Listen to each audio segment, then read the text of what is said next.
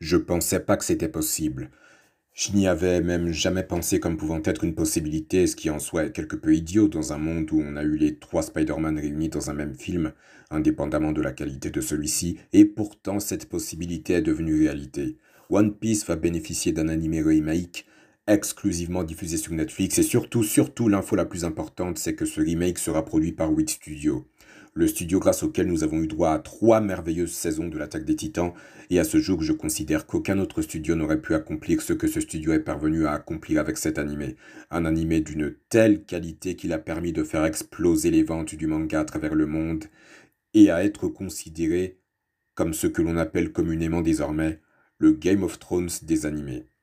Hajime Isayama doit être bien heureux à mon avis, car s'il n'y avait pas eu cette providence, est-ce que son manga aurait percé autant? La question mérite d'être posée et moi je pense que non. Ce qui est sûr, c'est que ce ne sont pas les dessins pour le moins discutables qui auraient aidé le manga à se faire remarquer. Maintenant que ceci est dit, nul ne peut nier la qualité de l'écriture qui Sayama a eu l'heureuse idée d'approfondir, avec une trame bien au-delà du simple prisme humain contre titan que l'animé a indéniablement sublimé au passage. On se souvient tous de ce qu'on a ressenti quand on a regardé la fin du premier épisode. Quel autre animé peut se vanter d'avoir laissé une telle empreinte dès le premier épisode, justement? Je crois bien qu'il n'y en a aucun d'autre. Qu'il n'y en a aucun autre. Et non, même pas Kimetsu no Yaiba, même pas One Punch Man, la première saison, bien sûr, parce que la deuxième, on oublie qu'elle existe. Et bien sûr, même pas Jujutsu Kaisen non plus. Et non je crois bien que... Ouais, vraiment il n'y en a aucun autre. Voilà à quel point Wit Studio a fait fort.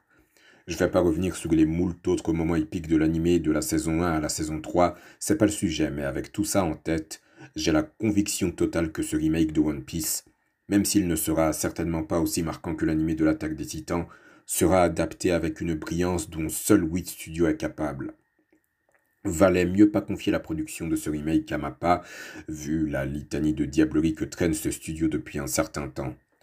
Malgré sa bonne réputation, à mon humble avis, Kyoto Animation n'aurait pas forcément eu les épaules. Bones s'est largement pris avec sa poule aux œufs d'or My Hero Academia. Quant à Madhouse, moi non. Studio Pierrot est accaparé par Bleach. Hmm, peut-être Kufo Table aurait pu aussi être un candidat viable pour le remake de One Piece, mais enfin, une nouvelle fois, Wit Studio est le choix adéquat. Pour marquer la différence avec l'animé de One Piece qui est toujours en cours de diffusion et n'est plus très loin des, des 100 épisodes, des 1100 épisodes, pardon, le remake est intitulé The One Piece. Il y a One Piece et il y aura donc The One Piece. Littéralement, The One Piece. The One Piece is real. C'est une quasi-certitude que ce remake ne sortira pas l'année prochaine, d'autant plus que ce sera le 25e anniversaire de l'anime original, dont la diffusion a commencé en 1999. Cet animé d'ailleurs, ça fait tellement longtemps que je le regarde. Il y a eu une fois où j'ai accumulé un retard considérable. J'avais environ 200 épisodes de retard. Puis un été, pendant mes années lycée, j'ai décidé de rattraper mon retard. Chaque jour, pendant plusieurs heures, je bingeais les épisodes et je crois qu'en deux semaines, j'avais tout rattrapé. Ou peut-être trois semaines. Cet animé nous a donné des moments d'anthologie. Ça remonte, mais je, je, pense en premier lieu à la fameuse marche des Mugiwara jusqu'à Arlong Park, qui fait partie de mes moments préférés de l'animé. Par ailleurs, ce moment m'avait agréablement surpris parce qu'il ne figure pas dans le manga.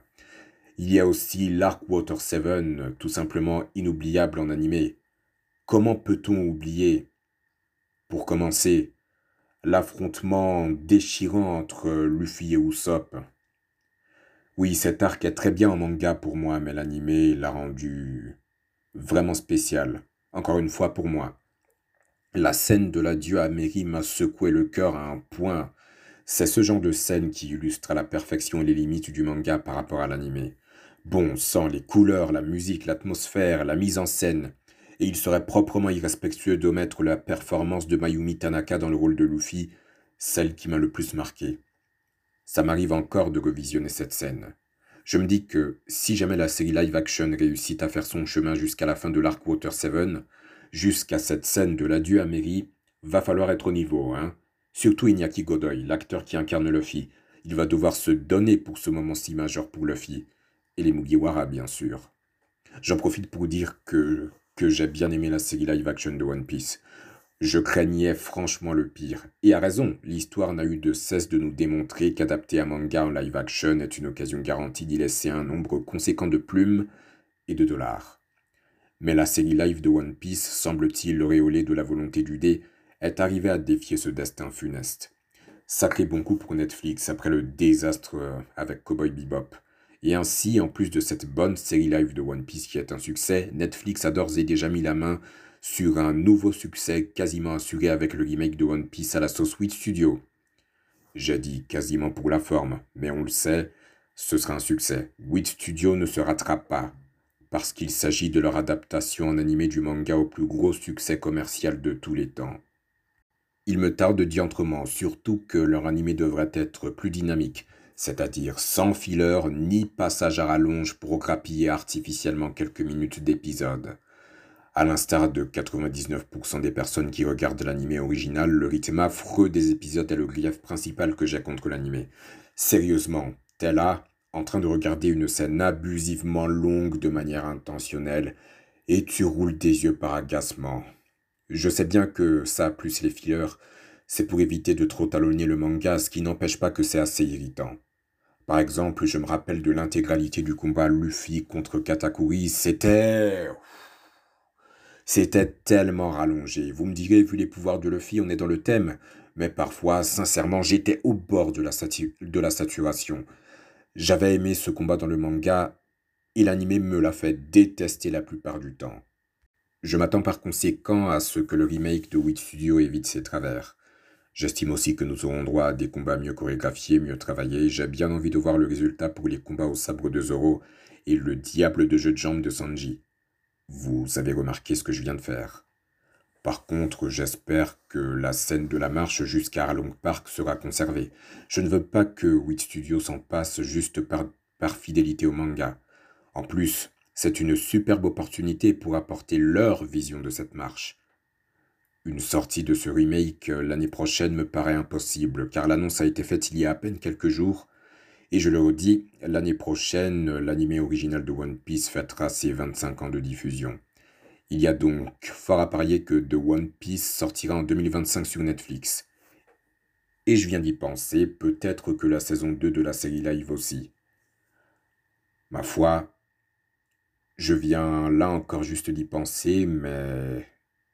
Même si ça n'a aucun rapport avec le sujet, j'espère vraiment que, que Berserk aura droit à un remake animé digne de ce nom. Il le mériterait réellement. Surtout pour la mémoire de Kentaro Miura.